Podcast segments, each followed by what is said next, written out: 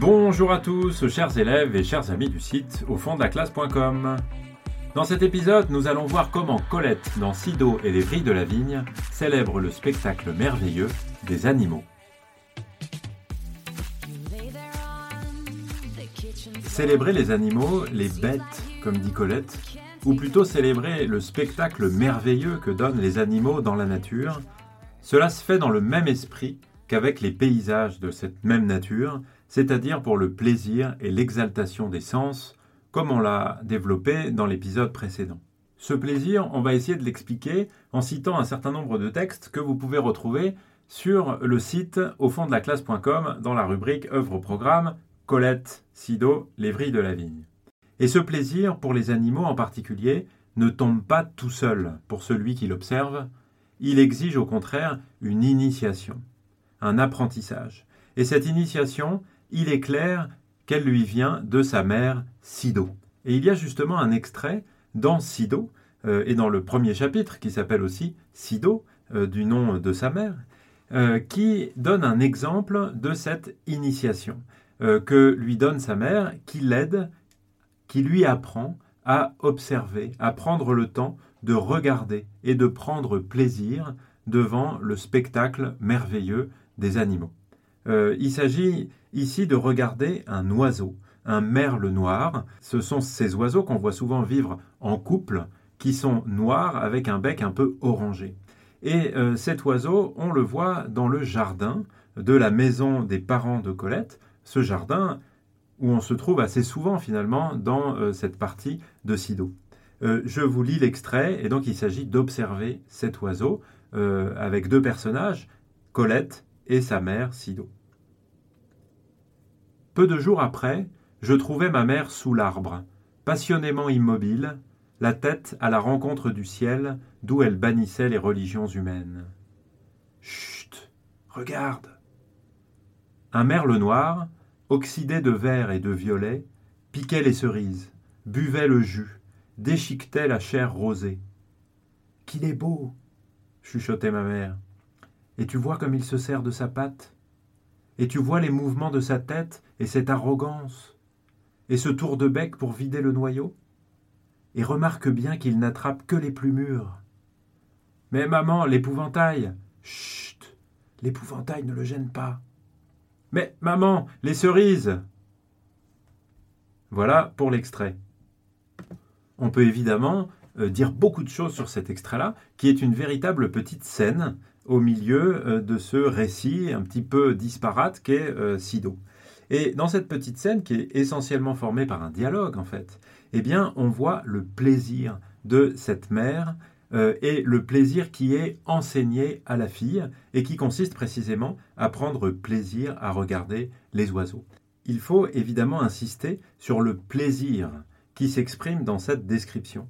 Le plaisir, il vient, comme euh, ce qu'on avait dit sur les éléments de la nature, du paysage, dans l'épisode précédent, euh, des couleurs, de l'exaltation des sens, on peut le dire comme ça, avec ces formules un merle noir oxydé de vert et de violet. Donc là, on a des couleurs qui sont très vives, qui sont extraordinaires. Piquait les cerises, buvait le jus, déchiquetait la chair rosée. Dans cette suite de trois verbes, de trois propositions juxtaposées, sans aucun lien logique, eh bien, il y a un intérêt très grand qui est pris ici sur le plaisir que prend l'oiseau à boire le jus et à briser la chair de la cerise pour s'en délecter. Et ce plaisir-là, il est redoublé ensuite dans la réplique au discours direct de la mère, de Sido, qui décrit, euh, comme on le ferait presque dans un documentaire animalier avec une voix off euh, qui essaye d'exalter un petit peu euh, la description qui est proposée directement par l'image, avec une suite à la deuxième personne du singulier, et c'est ça qui fait l'initiation de la fille de verbes de perception visuelle, et qui sont répétés. Et tu vois, et tu vois, et remarque bien, avec ici un impératif, et un impératif qui est, encore une fois ici, redoublé ensuite par l'interjection chut qui apparaît deux fois au début et à la fin euh, de l'extrait. Dans tous les cas, vous voyez bien ici que la maman, euh, Sido, indique à sa fille ce qu'elle doit faire. Et ce qu'elle doit faire, c'est prendre le temps d'observer, de regarder, de faire fonctionner le sens euh, de la vue. Et si la description ressemble aussi à ce qu'on pourrait trouver dans un documentaire animalier, c'est parce qu'on nous propose un gros plan euh, sur cet oiseau qui se sert de sa patte. Vous voyez, on est avec des, grandeurs minuscules, hein, puisque un merle, c'est pas un tout petit oiseau, mais enfin, sa patte, c'est pas quelque chose de très grand. Donc il faut un, zoom qui est extrêmement proche euh, pour euh, voir tout ça. Les mouvements de sa tête, cette arrogance, tout ça personnifie cet oiseau, lui donne une émotion humaine, euh, l'arrogance, la fierté.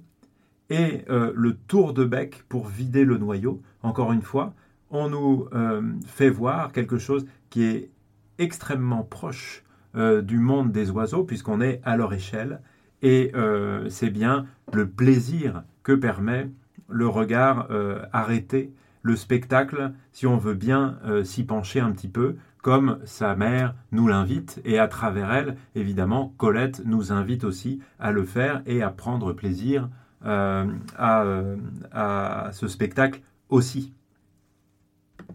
Et enfin, insister aussi sur un petit point, c'est l'intervention un peu cocasse, un peu amusante de la petite fille à la fin qui dit Mais enfin, maman, euh, il est en train de manger toutes les cerises du cerisier, ce qui est quand même évidemment un problème, un peu prosaïque, peut-être un peu terre à terre, mais un problème quand même pour la jeune fille à qui on a certainement appris euh, qu'il fallait faire attention aux récoltes et ne pas se laisser manger euh, tous les fruits des arbres par les oiseaux. et c'est d'ailleurs pour ça que l'épouvantail a été placé par la mère. Et la jeune fille, la jeune Colette, dit à sa maman Mais maman, l'épouvantail, et est tout de suite arrêtée par sa mère qui dit Chut, l'épouvantail ne le gêne pas. Alors que, évidemment, ce n'était pas du tout le problème. Le problème n'est pas que l'épouvantail ne gêne pas l'oiseau, euh, ce qui nous aurait empêché d'assister à ce spectacle. L'épouvantail, il servait précisément à l'éloigner, à ne pas euh, lui permettre de venir sur l'oiseau, à lui faire peur. Et ici, on a donc quitté totalement la réalité euh, pour la maman de Colette, Sido, et c'est évidemment pris comme quelque chose qui est très positif. Autrement dit, la vraie vie, ce qui est beau, ce qui donne un vrai plaisir, eh bien, nous fait euh, quitter les préoccupations bassement terre à terre, euh, qui consisteraient ici à avoir des cerises et à pouvoir faire une bonne récolte. Mais non, c'est pas ça qui est important. L'important, c'est de prendre du plaisir à savoir et à apprendre à regarder ces choses extraordinaires, comme ce merle qui déguste euh, en sélectionnant les cerises les, plus mûres, un mets qui semble-t-il est ici pour lui exquis. Et avec d'autres extraits euh, plus courts que je vais vous lire euh, juste après, on peut insister sur un autre aspect. Euh, l'observation des oiseaux, des insectes, des insectes qui ont des ailes, donne lieu à des scènes qui sont à la fois poétiques et tellement précises qu'elles ressemblent à des descriptions savantes presque à des, descriptions de, spécialistes des insectes ou des, oiseaux, comme si on avait affaire à une sorte de documentaire animalier, mais qui sert à faire quelque chose de poétique, c'est-à-dire à, s'arrêter sur la beauté et sur le plaisir que nous donne cette beauté. Et ces oiseaux, ou ces insectes ailés, sont aussi le symbole de la grâce et de la liberté absolue. Et dans ce sens, on peut dire qu'il révèle le rêve d'apesanteur de Colette, en lien, parfois en tout cas, avec la légèreté de son pas de jeune fille qui se promène et qui court, qui gambade dans la campagne, ou bien encore avec son activité, son statut de danseuse. Et on le voit au moins dans trois extraits Vrilles de la Vigne euh, que je vais vous présenter ici rapidement. Le premier extrait est issu du chapitre Partie de pêche euh, qui est dans vrilles de la vigne. Et euh, dans ce chapitre, partie de pêche, on est au bord de la mer ici, hein, et il est question d'une image euh, incroyable, qui est celle d'un goéland, donc d'un oiseau de mer qui est blanc, qui arrive de la mer et qui est vu par la narratrice, qui propose une espèce de description incroyablement visuelle de, de, cet oiseau, comme une sorte de tableau vivant qui nous serait décrit ici, une ekphrasis d'un petit instant euh, avec des couleurs, des lumières qui changent en, très peu de secondes. Je vous lis l'extrait. Un oiseau noir jaillit du couchant, flèche lancée par le soleil qui meurt. Il passe au-dessus de ma tête avec un crissement de soie tendue et se change contre l'est obscur en goéland de neige. Les couleurs ici, elles sont liées à la place euh, du soleil. Euh, parce que le soleil, puisqu'on regarde vers l'est, eh bien, est face. Euh, il, arrive dans les yeux de celle qui regarde. Ce qui fait que l'oiseau qui arrive du couchant est d'abord à contre-jour. Ce qui fait qu'on voit l'ombre. D'où la couleur noire de cet oiseau qui jaillit tout d'un seul coup, comme dit cette longue apposition, flèche lancée par le soleil qui meurt, avec une métaphore évidemment assez complexe ici, mais qui surtout euh, crée des images visuelles qui sont liées à la lumière du soleil et à toutes ces couleurs et à la foudroyance de ce qui est comparé ici à une flèche euh, lancée.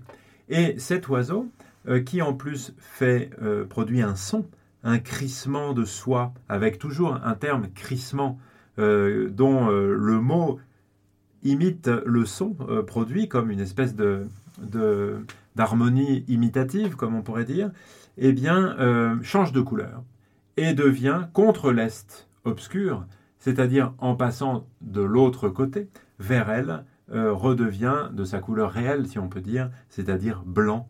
Ici, encore avec une métaphore, le goéland de neige. Vous voyez ici, en deux lignes, deux lignes et demie euh, dans, dans cet extrait-là, une description une vignette vivante comme un instantané extraordinaire de la beauté d'un animal qu'on peut observer comme ça dans la nature. Un autre euh, exemple qu'on peut donner est davantage lié, en tout cas plus clairement, à ce rêve d'apesanteur avec lequel on va raccrocher Colette, Colette euh, la jeune fille qui court dans la nature, et Colette la danseuse. ici, il s'agit d'un rouge-gorge qui est évoqué dans le chapitre Amour des vrilles de la vigne. Ce rouge-gorge a gagné en quelque sorte euh, un combat contre un chat, une chatte en l'occurrence, euh, qui essayait de le chasser. Et le texte dit ceci. Le rouge-gorge alla chanter sa victoire à petits cris secs, invisible au plus épais du marronnier. Il n'avait pas reculé devant la chatte. Il s'était tenu suspendu dans l'air, un peu au-dessus d'elle, en vibrant comme une abeille. Alors, sans entrer dans tous les détails de ce petit extrait, euh, je crois que ce qu'il faut retenir ici, c'est la comparaison avec une abeille, parce que cette abeille, on la trouve souvent comparée à Colette elle-même. Et ici, ce rouge-gorge, qui a échappé euh, à, la, à la chatte, qui cherchait à l'attraper pour la manger, évidemment, est dit suspendu dans l'air, un petit peu ironique et arrogant euh, lui aussi, juste un petit peu trop haut pour être attrapé euh, par l'animal qui cherche à le chasser, hein, un peu au-dessus d'elle, en vibrant comme une abeille. Et ici, cette comparaison apporte à la fois cette connotation de légèreté d'un petit insecte qui ne pèse rien du tout, euh, une abeille, donne aussi la couleur euh, de l'abeille, ou plutôt les couleurs, le orange, le noir, qu'on retrouve évidemment chez le rouge-gorge, et aussi le son avec vibrer, euh, qui permet d'entendre ou de faire entendre les, les bruits des ailes euh, qui cherchent à faire du surplace, hein, juste au-dessus euh, de ce chat qui est juste en dessous.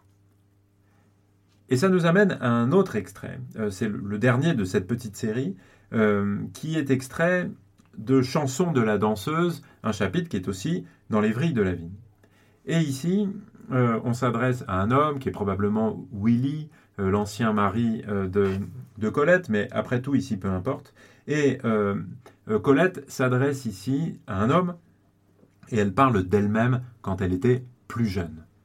Je vous cite l'extrait. Ô toi qui me nommes danseuse, sache, aujourd'hui, que je n'ai pas appris à danser. Tu m'as rencontrée petite et joueuse, dansant sur la route et chassant devant moi mon ombre bleue. Je virais comme une abeille, et le pollen d'une poussière blonde poudrait mes pieds et mes cheveux couleur de chemin. Voilà pour l'extrait. Vous voyez ici qu'on retrouve l'abeille, et l'abeille ici est citée au moment où il faut, euh, comment dire, évoquer la légèreté de la jeune fille, la légèreté de son pas courant, dansant dans la nature, et qui est capable de virer, c'est-à-dire de faire un virage, de tourner comme ça extrêmement brusquement, et en même temps de manière excessivement, extrêmement légère. dans l'air, dans comme si elle n'avait aucun poids et qu'elle vivait en quelque sorte en apesanteur. Et ce rêve d'apesanteur, eh bien, on le retrouve extrêmement souvent lié à ces descriptions merveilleuses des animaux. Alors, pas n'importe quel animal, évidemment. Bien souvent, ces oiseaux, je vous ai cité un petit peu avant, et évidemment, encore plus, euh, l'abeille, l'insecte volant, qui ne pèse presque rien et qui peut euh, euh, évoluer de manière absolument libre dans l'ensemble de l'atmosphère. Et pour conclure, ce rêve d'apesanteur, de légèreté totale, eh bien, est lié parfois à la recherche de l'harmonie, d'une harmonie originelle, pure, que Colette euh, cherche sans cesse. Parce que le spectacle des animaux, il est toujours parfaitement harmonieux, comme s'il représentait cette harmonie originelle qui donne lieu souvent à un extraordinaire spectacle qui est à la fois à voir et à entendre. Et l'exemple le plus important euh, pour, euh, pour euh, illustrer cette idée, on le trouve dans le chapitre des vrilles de la vigne, qui s'appelle justement les vrilles de la vigne, et où il est question d'un rossignol qui est coincé dans une vigne et qui chante. Je vous cite un extrait qui est un petit peu plus long que les précédents. J'ai vu chanter un rossignol sous la lune, un rossignol libre et qui ne se savait pas épier. Il s'interrompt parfois, le col penché, comme pour écouter en lui le prolongement d'une note éteinte. Puis il reprend, de toute sa force, gonflé, la gorge renversée, avec un air d'amoureux désespoir. Il chante pour chanter. Il chante de si belles choses qu'il ne sait plus ce qu'elles veulent dire. Mais moi, j'entends encore à travers les notes d'or les sons de flûte graves, les trilles tremblés et cristallins, les cris purs et vigoureux, J'entends encore le premier chant naïf et effrayé du rossignol pris aux vrilles de la vigne. Dans cet extrait-là, évidemment, le texte donne à entendre le chant de ce rossignol avec euh, euh, un grand nombre d'éléments qui évoquent ce bruit, euh, ce son très harmonieux qui est produit par l'oiseau. Chanter, il s'interrompt, il reprend de toute sa force, il chante, euh, une comparaison avec euh, le son de flûte grave, avec un instrument de musique, euh, les notes d'or. Et on le voit aussi, puisque cette scène est tout à fait, comment dire, facile à se représenter visuellement. On a un petit contexte, sous la lune, on est donc la nuit, on voit l'animal qui est le col penché, la gorge renversée, et surtout, eh bien, on donne ici toute une série d'éléments qui font penser au retour à une harmonie retrouvée, à une harmonie qui aurait été perdue, à quelque chose d'originel, de pur. Il chante pour chanter, c'est-à-dire sans but, sans être pollué par quoi que ce soit qui serait un objectif, euh, qui, euh, qui, qui enlèverait la pureté du chant.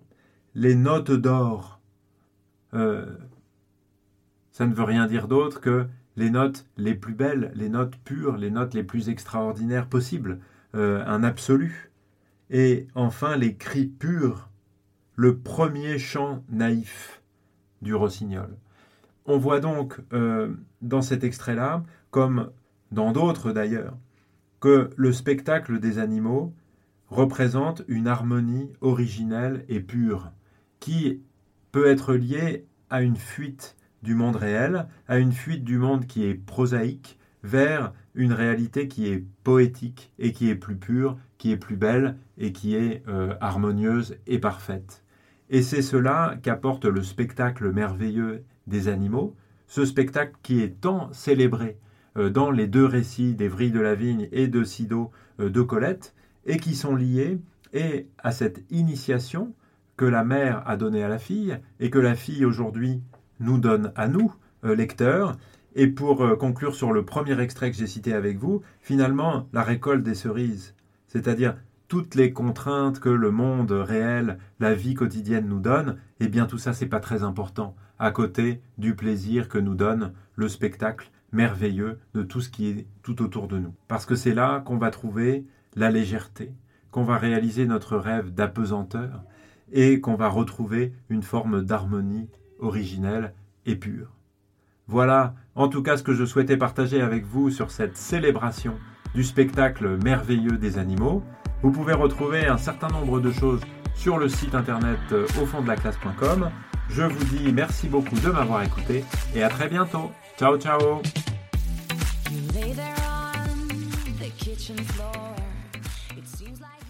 Juste une seconde pour vous dire que si vous aimez ce podcast Objectif Bac Français, si vous le trouvez utile et intéressant, vous pouvez aussi aller sur le site internet au fond de la classe.com pour voir et imprimer tous les cours en version écrite, avec des fiches de révision, des citations, des plans détaillés, des introductions rédigées. Accès illimité pour seulement 5 euros à tous les cours sur Arthur Rimbaud, Olympe de Gouges, Le Malade Imaginaire, Manon Lescaut, Gargantua, Juste la fin du monde, Colette, La Bruyère, Les Fausses Confidences. Vous trouverez le lien dans la bio du podcast au fond de la classe.com. Je vous dis à très bientôt. Ciao ciao